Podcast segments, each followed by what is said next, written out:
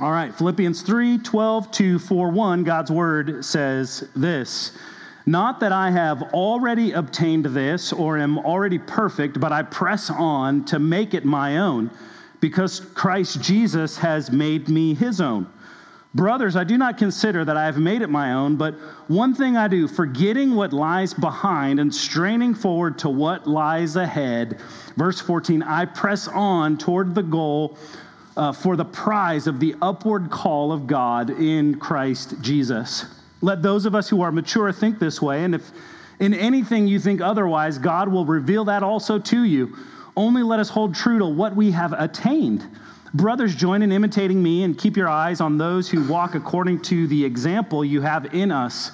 For many, whom I have often told you and now tell you, even with tears, walk as enemies of the cross of Christ. Their end is destruction, their God is their belly, and they glory in their shame with minds set on earthly or worldly things. But our citizenship is in heaven, and from it we await a Savior, the Lord Jesus Christ, who will transform our lowly body to be like his glorious body by the power that enables him even to subject all things to himself. Therefore, my brothers, whom I love and long for, my joy and crown, Stand firm thus in the Lord, my beloved. This is the word of God. Uh, when I was in, in middle school, a group of my friends and I heard of a mysterious adventure located behind uh, our school. Mind you, I'll, I'll, remind you, I didn't grow up in uh, this area of Kentucky. I grew up actually in Southern California. And you may think when I say California of palm trees and beaches. Uh, but when I say California, my upbringing was inland in California in the desert region. If you didn't know this, much of California is desert. And behind my middle school that I attended was a vast, undeveloped desert area near the Mojave River. Now, you may be getting a picture in your head of a river, but a river in California is not uh, as you may think of it. When you think of a river here, you think of the Ohio or the Salt River, or maybe the, the big, mighty Mississippi River. But it's so dry in my hometown that, that the rivers actually flow, this is odd, underground. Okay, the Mojave River was an underground river. It was a, a dry riverbed, and the water table kind of lies close to the surface, and there's, there's a body of water in there. When it rains just enough, maybe it would come up above the land enough, there would be a few inches of, of water flowing through the Mojave River, but within a week or so, it would kind of go back underground uh, again. And so, as you're picturing in your head my hometown, you can delete palm trees, you can delete beaches, and now you can delete water, okay? So now you have a picture in your head. Now, behind my middle school was a large diameter drainage and flood control pipe that supposedly fed into the dry Mojave River. Now, I'm getting nervous because my father wasn't in the last service. He's in town right now. I don't know if he ever knew uh, what I'm going to share with you right now. So, Dad, I'm sorry. There was a large uh, drainage and flood control pipe that supposedly fed into the dry Mojave River. I was sharing with my wife the other day. Uh, I'm like, man, I'm really. You guys know the Life 360 app? It's a, it's a tracker app. For those of you who are parents, you know it's like a GPS app that you have on your kid's phone where you know where they're at at all times. I'm so thankful that my parents didn't have that app when I was a kid. Okay. So there, there's this large diameter drainage pipe uh, back in, in this desert area behind my middle school that supposedly, like rumor had it, that it fed into the dry Mojave River. The pipe was huge. It was probably about 12 feet in diameter, so you could easily walk in standing up. And, and, curiously, they never really put like a grate or anything that could keep people out of uh, this big old giant pipe. And so, in our dumb middle school minds, our, our, our you know, we didn't have a brain yet. Uh, we decided to go on an adventure after school to see if we could make it from the beginning of the drainage pipe to the end. Like when you went into this thing, you could see no light at the end of the tunnel. It was a massive, massive pipe that went for miles, so we thought. And on top of this, because it was an adventure, we swore we weren't going to take flashlights with us. So it was pitch black once you got into this big old pipe, once you kind of came around the first bend into this drainage pipe. And so five of us boys set out on our journey. I was near the front. I wasn't all the way in front because if you know me, you know I'm a little bit scared and afraid of the dark. And so I was a little jittery or scared out of my mind, if I could be honest with you. We didn't really know our destination, right? Okay, uh, mid 90s, there's no Google search. We couldn't Google where the big giant pipe in the middle of the desert goes to. So, no Google search. We didn't have proper equipment. We didn't have a good guide. No one knew where we were going. No one had been to the destination before. So, there was no one there to really lead us. We were ill equipped for success. We would agree with that, right? We'd probably walked about a half a mile or so into the tube, pitch black, scared out of our minds, when the boy in the front, kind of leading the pack, yelled out that he could see someone in the tube ahead of us. I guess a light had shone down from the outside world. Maybe there was a, a gutter or something that fed into this big drainage pipe, illuminating this figure off in the distance as in the direction that we were heading. And it didn't really matter who it was, friend or foe. Our already jittery sense of fear had set in, and in an instant, when he had supposedly saw this person, the five of us did what? We turned around and we sprinted as fast as we could back out of the tube and out into the light, never knowing the destination because we never dared step foot in the tube ever again. We didn't accomplish what we set out for, did we? Because we were ill equipped for the task. We didn't know the true destination, we didn't know where we were located. We were walking in the dark. And thankfully, in light of this passage this morning, the Lord, our God, doesn't lead us in a dark tube with no directions or lighting, does He? He indeed has given us, Psalm 119 tells us this, He has given us His word, which is what? A lamp unto our feet, right? Many of your Bibles have that kind of on the title page, that this is a lamp unto our feet. The question comes to mind, though, as we, as we study this passage where are we within our timeline, within our race as followers of Jesus? Where are we in the path of our life, in the race of our Christian marathon ourselves? Right, we already have this. Uh, through faith, we already have the prize of Jesus, but we have not yet arrived at our final destination, which brings us to our main idea. Our main idea is this simply put, press on toward the finish line. Press on toward the finish line. Where do we pull this from? Verse 14, massively important to understanding this passage, says this I press on toward the goal for the prize of the upward call of God in Christ Jesus. All right, keep going toward the finish line. And I hope today's sermon is, is one to encourage you to take hold of verse 14, to press on toward the finish line, which, which brings us to the question that Paul is helping the Philippian church to embrace. Where are you in the race of life? Like, what's your location? What's your position? The, the whole section is designed to help us understand this that we haven't arrived yet. We have a certain word that we use for actors or singers who think they're way better than they really are. We call them what? Prima donnas, right? They, they think they're way better. They're usually showy. They, they're going to let you know that they're really good. But here's the truth about all of us every single follower of Christ in this room and all around the world, we haven't arrived yet. We haven't gotten to the destination. Which brings us to another overarching point own your position in the race of life. Own the place that God has put you in. Own where you are at. Own where you are on the track or on the trail. I think the author of Hebrews, there's a, there's a passage in Hebrews that mirrors this one. It reminds us of this in Hebrews 12, 1 to 2. Therefore, since we are surrounded by so great a cloud of witnesses, I got to pause there because there's something really remarkable that happens in Hebrews chapter 11. Uh, we call that chapter the Hall of Faith. And the author of Hebrews goes through in, in chapter 11 and details the life of a bunch of faithful men and women from the Old Testament. And so you, in, in your mind, you have people like Moses and Noah and Rahab as you're thinking through when we come to this point when the author of Hebrews says this Therefore, since we are surrounded by so great a cloud of witnesses, we can think of those faithful men and women. He goes on, let us also lay aside every weight and sin which clings so closely, and here it is, and let us run with endurance the race that is set before us, looking to Jesus, the founder and perfecter of our faith, who for the joy that was set before him endured the cross, okay? For the joy that was set before him, he suffered on our behalf despising the shame. And here is what he received. This is his prize, and is seated at the right hand of the throne of God. Powerful passage. With this passage as a reminder and encourager, Paul is going to take us kind of step by step on finishing the race well. That's what we're talking about this morning. Finishing the race of life well. Number one, we have to acknowledge this you haven't arrived. Okay, you haven't made it to the destination yet.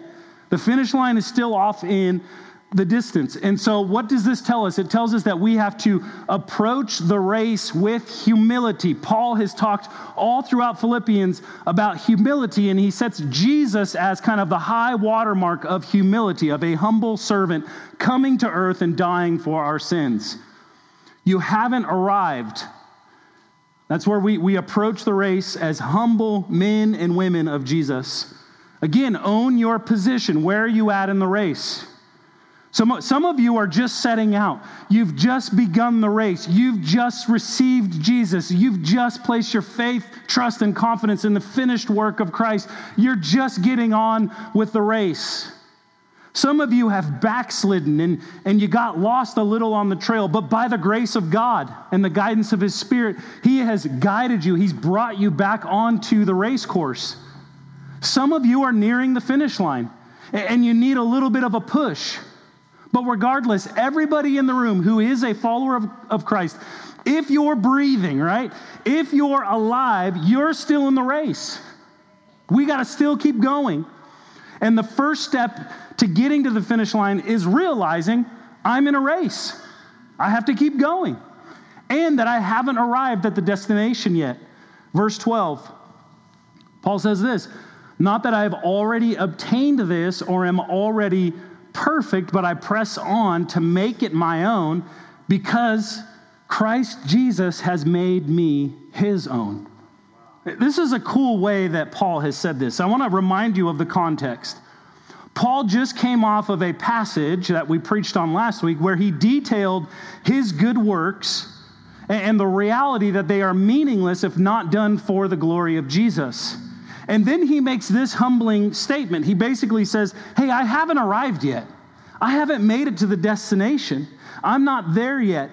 You may look to me as an example, Paul would say, but I'm not finished just yet. Jesus still has some molding to do in me. Amen? Right? Jesus still has some molding to do in us. But I'm going to keep going not under my own power. But look what he says in this verse. He says, I make it my own. Why? Because Jesus made me his own. In a nutshell, Paul is saying, humble yourself in the sight of the Lord. You haven't made it yet. There's no time to go into cruise control. You guys know cruise control on the car, right? You just set it, you set the speed, and it just runs on its own. There's no cruise control in the Christian life. Continue, he would say back in chapter 2, to work out your salvation with fear and trembling. And know that you aren't perfect. And because you aren't perfect, now we need to be reminded of this. We're going to mess up in this present life. Okay, we are going to struggle with sin. We're going to fall short of the mark. We aren't perfect. We still need the grace and mercy of Jesus because we're still going to struggle with sin even if we are approaching the finish line. And I think the Apostle John has a beautiful passage for us to remind us of how God deals with our sin in 1 John 2 1 to 12, when he says this My little children, I'm writing these things to you so that you may not sin. So here, John sets up kind of the guardrail. I don't want you to cross over into this place. I don't want you to, to live in light of your flesh and to sin. Then he goes on, but, right? If anyone does sin, if anyone does fall short, if anyone does mess up, this is beautiful. We have an advocate with the Father, Jesus Christ. Look at this title the righteous, right? The perfect one. He is the propitiation for our sins. What does that mean? That Jesus has gone forth before us in his perfection, and he has at the cross, this is what we learned, he received the full wrath of God and he appeased the wrath of God and has turned God's wrath towards sinful humanity to favor. When we place our faith in Jesus, the wrath of God is averted and the favor and righteousness of Jesus is applied to us. That's a beautiful truth of Scripture. He is the propitiation for our sins, and not for ours only, but also for the sins of the whole world. This should give us confidence to keep going in the race. Number two, step two, you need to shed weight. You need to shed weight. I hate going to the doctor. You want to know why? Because whenever I go, they say, hey, you need to lose weight. It's like, dude, come on, I know that. Okay, what do I mean by this? We need to lose guilt. We need to leave it behind us. We need to leave guilt behind us. We need to lose weight. You may be thinking, is he talking about a diet plan? Yes, I am. And it's a diet plan for your soul. A diet plan for your soul. Some of us are carrying around too much stuff. We got too much baggage. You need to shed some soul weight. If Jesus made you his own, as it says in the, in the verse just prior to this, he's handled the dumb thing that you did in the past. Let it go. And he can handle that dumb thing that you're doing in secret right now. Here's, a, here's, a, here's some advice you just have to let him. Let him handle that thing in your life. Verse 13 Brothers, I do not consider that I have made it my own, but one thing I do. Hear this forgetting what lies behind and straining forward to what lies ahead. Do you know the things that Paul did in his life? Do you remember? In all of his righteousness and his perfection and his adherence to the law, he was on the road to go murder Christians. Paul's a murderer. And he says here, forgetting what lies behind. Now, what's beautiful is we have this tension in Paul's life because, again, right in the passage just prior to this, he said, I was a persecutor of the church. So obviously, he hasn't forgotten what he did. We don't ever forget what we did, but you know what? He's left it in his past. It's not going to be a weight holding him back anymore. Some of you got to let it go. You have so much, so many things that you've done in the past that you just need to let it go. You wake up in the middle of the night, man, man, I wish I would have never done that. Let it go. Jesus paid the penalty. Leave it. Drop some soul weight. In other words, stop looking back. I love when the Bible talks about races and things like that because then I get to use sports analogies. I love sports. So I got a whole bunch of them here for you this morning. You ever, you ever watch football? And in football, the, the offensive line or the big guys, they blast this big old hole in the defensive line. The running back gets the ball. He's the fast guy. Ladies, if you don't know much about football, the running back's the fast guy, usually, that has the football. And he hits that hole, and he's, he's breaking away. He, he's made it through the defense. He's running and sprinting towards the end zone. That's where you score a touchdown. And there's a defensive player that usually hangs way back. He's called the safety, the defensive safety. And what drives me nuts is when the running back on my team hits that hole and they, and they have it. They have the touchdown. That's all they got to do is just keep running. But what do they do? They keep looking over their shoulder backwards, don't they? And every time they look to try to find where that safety's at, you want to know what happens? They slow down, and that guy gets closer and closer and closer. And it, you better be thankful you don't live with me because usually I'm, I'm standing and I'm yelling at the TV like they can hear me. I'm like, would you just run?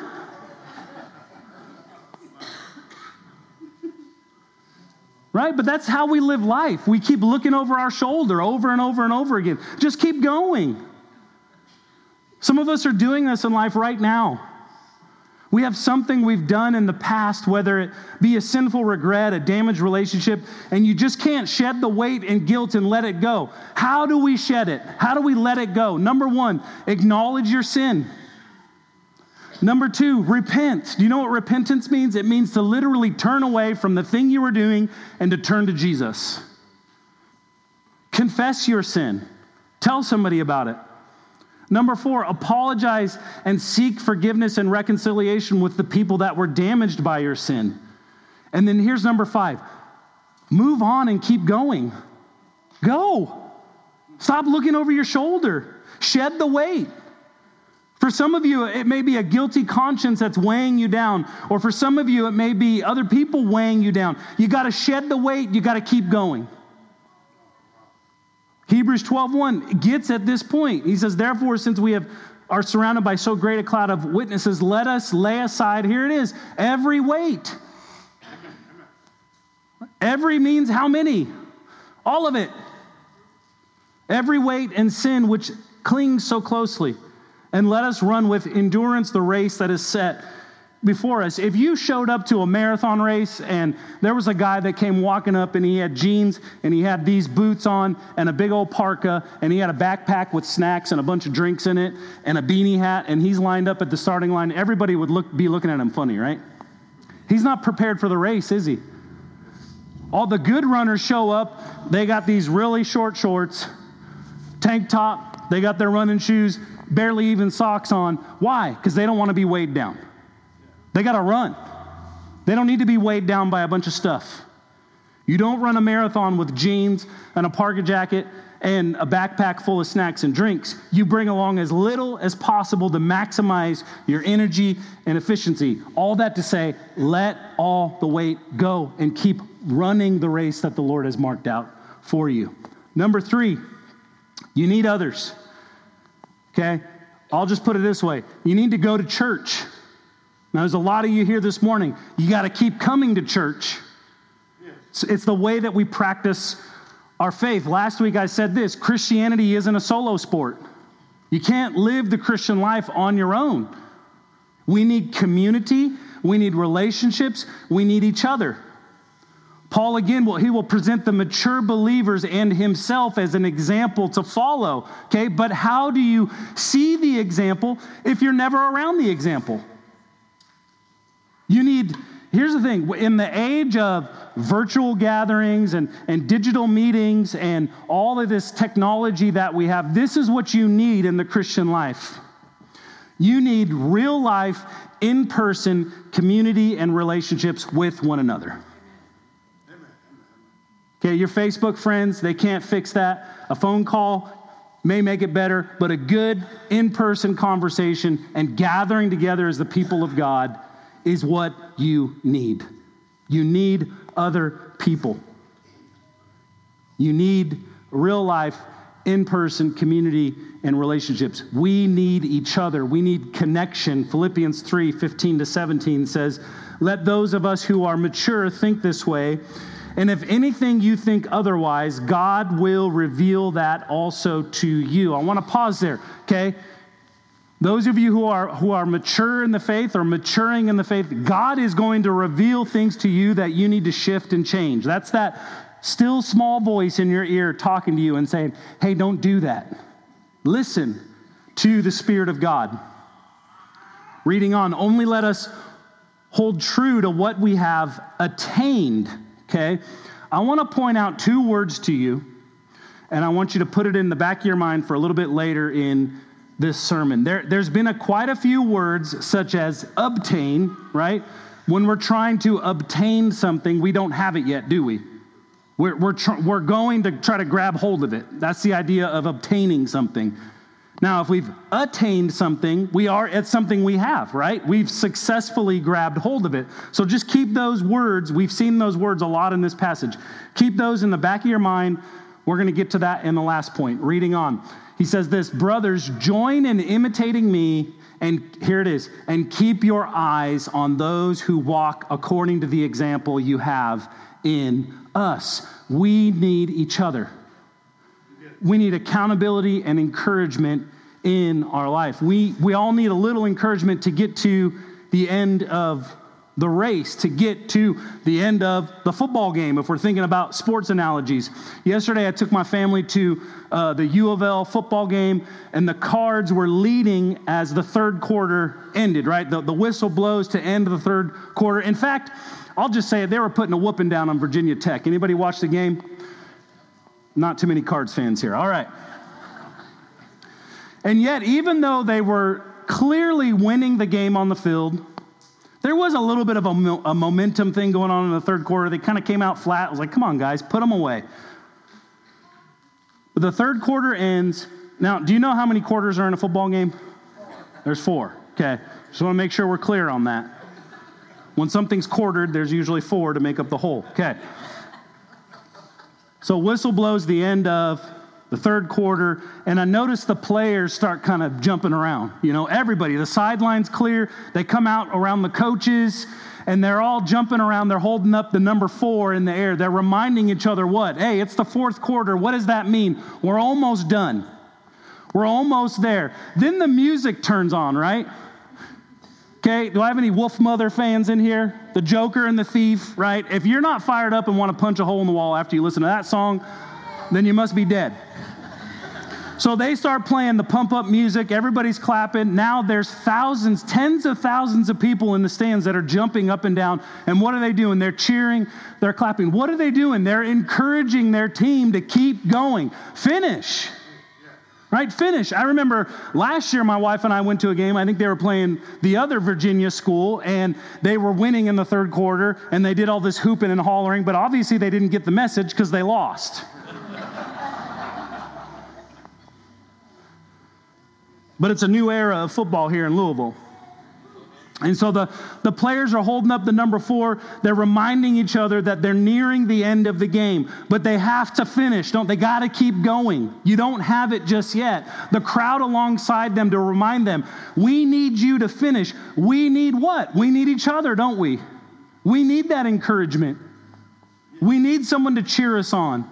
We need both encouragement and warning from others. Uh, Hebrews 10 24 to 25 gets at this beautifully when it says this, and let us consider, here it is, how to stir one another up to love and good works, right? To finish the race. And then it gives a warning. Here's the warning not neglecting to meet together, as is the habit of some. I want to pause there because we usually have a tendency to kind of romanticize the early church. Like they had it all figured out. Everything was perfect. If only we could go back to the days of early christianity everything would be okay. But here the author of hebrews is still calling out people and saying hey you're skipping church to go supposedly do fun stuff. Knock it off. You need the encouragement of gathering together not neglecting to meet together as is the habit of some. Why? But encouraging one another. Notice this, and all the more as you see the big D day drawing near. What does that mean? Okay, this was written probably about 2,000 years ago. Now we're 2,000 years closer to the return of who? Jesus. That's the day that the author is talking about. And he's saying, gathering together all the more. We need each other. Get together with one another consistently. Number four, you need to proceed with caution. Proceed with caution. There are obstacles that can trip you up in life. Oftentimes they can kind of they can be the very company that you keep, the people that you surround yourself with verses 18 to 19. Paul says, For many of whom I have often told you and now tell you, even with tears. I want to pause there. It hurts Paul to give this warning because there are men and women that he seems to think have at once walked with Jesus and have now walked away from Jesus and they're drawing other people. You know what hurts a pastor's heart more than anything? Seeing somebody who you thought was faithful to Jesus walk away, and on top of that, not just walk away, but try to pull other people away with them. That hurts. He says this walk as enemies of the cross of Christ. Their end is destruction, their God is their belly, and they glory in their shame, with minds set on earthly or we could say worldly things. Just as we need good company, right? We need our brothers and sisters in Christ. And we find this generally in Christian discipleship and friendship. We have a word we call fellowship, right? We also must be mindful of the negative voices in our lives, whether they be negative influences drawing us or luring us into our old sinful ways, or folks with corrupt beliefs that do not align with the scriptures, attempting to draw believers into false belief. I want to warn you there are cults, heretical cults in our community right now. You need to know that. Seeking, actively seeking to destroy the church, to infiltrate the church and destroy it with false belief. You've been warned. Keep your ears open.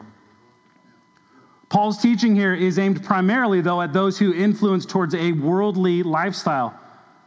Right? Guard your heart, beware the company that you keep. I want to pause though, because we are a missional people, right? We're on mission to seek out those who are far from Jesus. So this isn't saying we alienate ourselves or close ourselves off from the world, but we are a light to the world. Okay, so we need to be a light to the world. So our closest friendships should be followers of Jesus. Should be followers of Jesus. 1 Corinthians 15, 33 to 34. Do not be deceived. Bad company ruins good morals. Wake up from your drunken stupor, as is right, and do not go on sinning, for some have no knowledge of God. I say this to your shame. You need to proceed with caution in your life. Be aware. Number five, easy, right? Just keep going, keep running. Keep moving. We call this endurance and perseverance. You need to endure. In order to finish the race, you got to do two things. One, you got to enter it. Some of you in the room maybe haven't even gotten in the race yet. I'll get to that in just a moment. If you're in it, you got to keep going. We got to keep running towards the finish line. And like I said, in the Christian life, we call this perseverance or endurance. You got to keep going.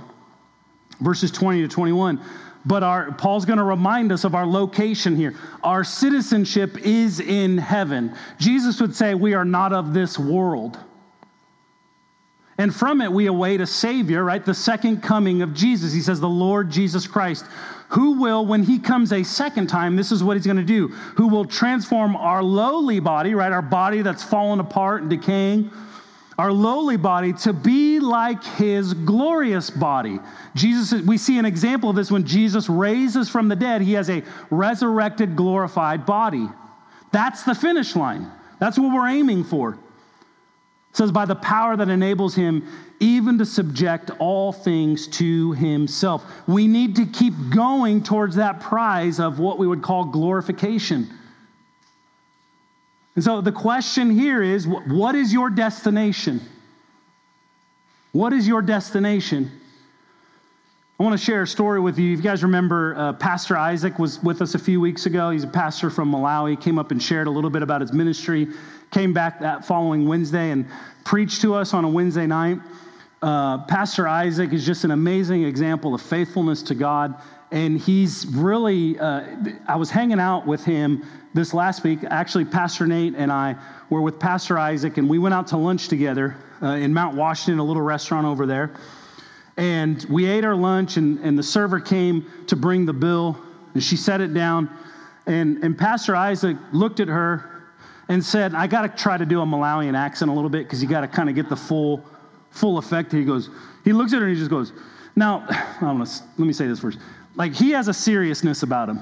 Like he's got a good hearty laugh, but there's a, there's an intensity and a seriousness about Pastor Isaac. When you talk, when he talks to you, you listen. You know what I'm saying? And he looks at this this young lady and he goes, "What is your destination?" He's like, "What?" That sounded a little bit more like Arnold Schwarzenegger than someone from Malawi.